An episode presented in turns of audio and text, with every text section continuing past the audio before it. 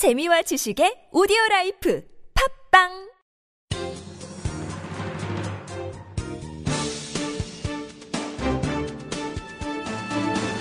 일간 사설 5월 20일 수요일 한겨레 사설. 케리 국무장관의 사드 압박에 분명히 답해야. 미국 고위 관리들이 사드 한반도 배치 압박이 다시 시작됐다. 다음 달 한미 정상회담을 앞두고 길닦기 작업을 하는 성격도 있는 듯하다. 정부는 불필요한 논란이 일지 않도록 분명한 배치 거부 뜻을 밝히길 바란다.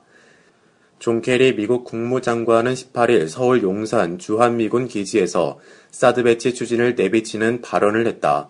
이는 동맹국 외교 책임자로서 부적절한 행태다. 그는 이날 낮 한미 외교장관 회담과 박근혜 대통령 면담에서 이 문제와 관련해 한마디도 하지 않았다. 또 미국 대사관 쪽은 케리 장관 발언이 미국 내부 청중을 상대로 한 것이라고 했다. 결국 외곽 때리기 식으로 우리나라에 압박을 가하기 위한 장소로 주한미군 기지를 택한 것이다. 두 나라가 사드 배치 문제를 각각 검토하고 있으며 어느 시점이 배치에 적절한지 고려하고 있다는 커티스 스캐퍼로티 주한미군 사령관의 19일 발언은 더 직접적이다.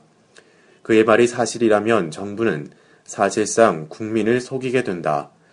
정부는 미국의 요청도 협의도 결정도 없었다는 삼 No 입장을 고수해왔다. 두 사람이 사드 문제를 언급한 맥락도 타당성이 떨어진다. 케리 장관은 북한 위협과 관련해 모든 것을 대비해야 한다며 이것이 바로 우리가 사드와 다른 것들에 관해 말하는 이유라고 했다. 그는 이날 회담에서 북한이 최근 공개한 잠수함 발사 탄도 미사일 SLBM 사출 시험의 위험성을 강조했다. 스케퍼로티 사령관도 이를 북한 위협의 진화를 보여주는 대표적 사례로 꼽았다. 사출 시험이 사드 배치 필요성을 뒷받침하는 새로운 논거로 사용된 것이다. 하지만 사드는 잠수함 발사 탄도미사일을 탐지하거나 요격하기 어렵다는 게 여러 전문가의 지적이다. 북쪽이 남쪽을 향해 핵무기를 실은 탄도미사일을 쏜다는 기본 가정 자체도 비현실적이다. 사드 배치 문제와 관련해 분명한 사실이 있다.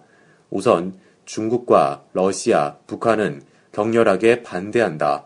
또 사드 배치 운용에는 엄청난 비용이 들지만 미사일 방어 효과는 검증되지 않았다. 아울러 사드가 배치되면 한반도는 동북아 대결 구도의 최전선이 되고 북한 핵미사일 등의 문제는 풀기가 더 어려워진다. 그럼에도 논란이 되풀이되는 것은 정부의 모호한 태도 탓이 크다. 정부 안에는 비용을 분담하는 게 아니라면 사드를 배치해서 나쁠 게 있느냐는 이들이 상당수 있다. 정부는 미국만 쳐다보는 비주체적 태도에서 벗어나 명확한 모습을 보여야 마땅하다.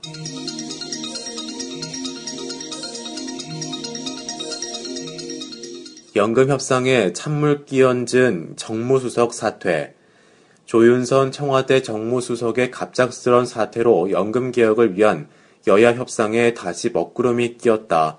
사퇴의 변에 담긴 내용도 문제지만 여야 협상을 재개하려는 시점에 박근혜 대통령이 주모수석의 사표를 수리한 건 여러모로 정치적 의도가 깔려 있다고 볼 수밖에 없다.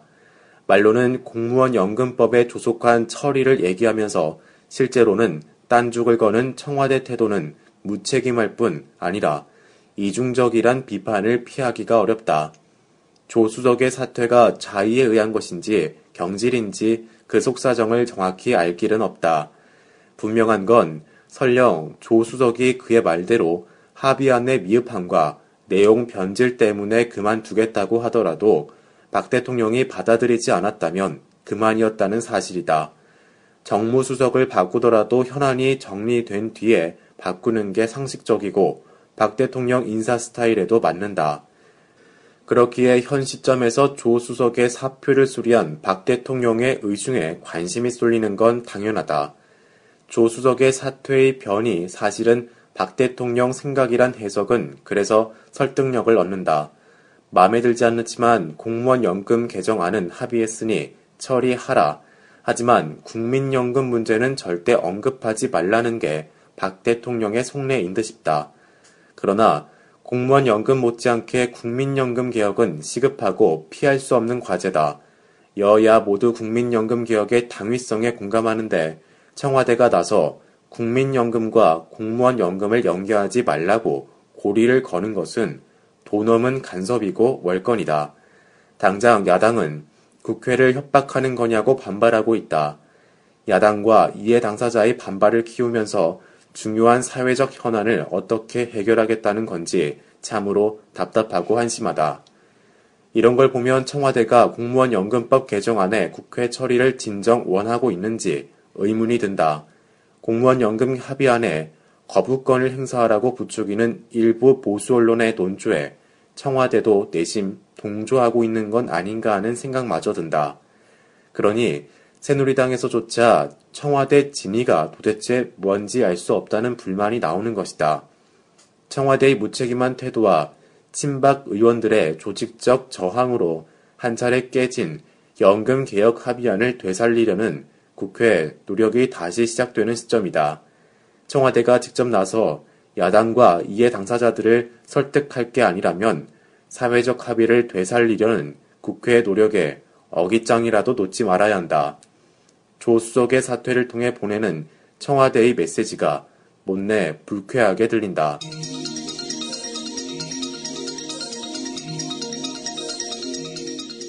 극우 농객들에게 국민소통 맡기다니 정부가 국민소통을 담당할 기관의 주요 직책에 극단적 성향의 농객들을 잇따라 임명했다. 시청자 미디어 재단 이사장에 임명된 이서구 전 국무총리 공보실장은 트위터를 통해 국가정보원과 군의 선거 개입을 적극 옹호했던 것으로 드러났다. 문화체육관광부가 엊그제 국정홍보 담당 차관보로 임명한 이의춘 전 미디어 팬 대표는 칼럼을 통해 상식을 벗어난 막말을 일삼고 툭하면 극우 논리를 폈던 것으로 밝혀졌다. 정부가 국민의 다양한 의견에 귀를 닫고 한쪽 방향으로 여론을 조종하려고 작심한 건 아닌지 의문이 들 정도다. 시청자 미디어 재단은 현재 전국 5개 지역에서 운영하고 있는 시청자 미디어 센터를 관리하고 시청자 제작 방송 프로그램을 지원하는 등 시청자 권익을 증진하는 사업을 수행하는 정부 출연 기관이다.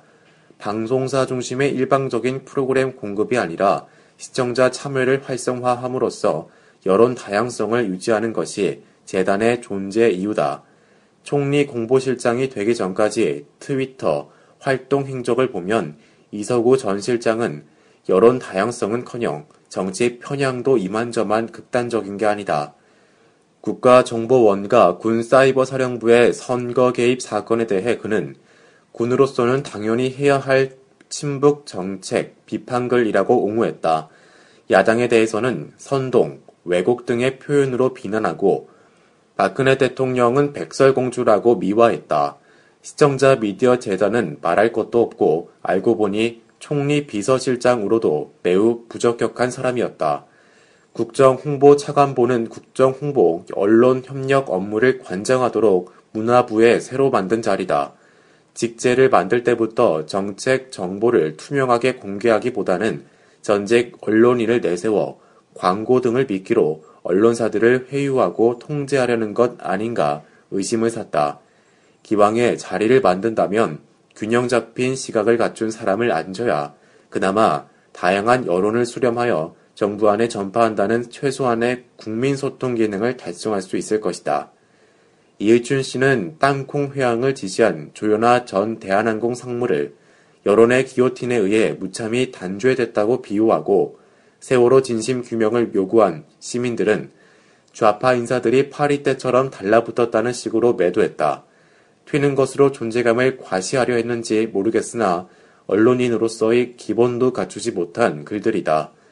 정부가 이런 인사들을 내세워 뭘 하겠다는 건지 모르겠다.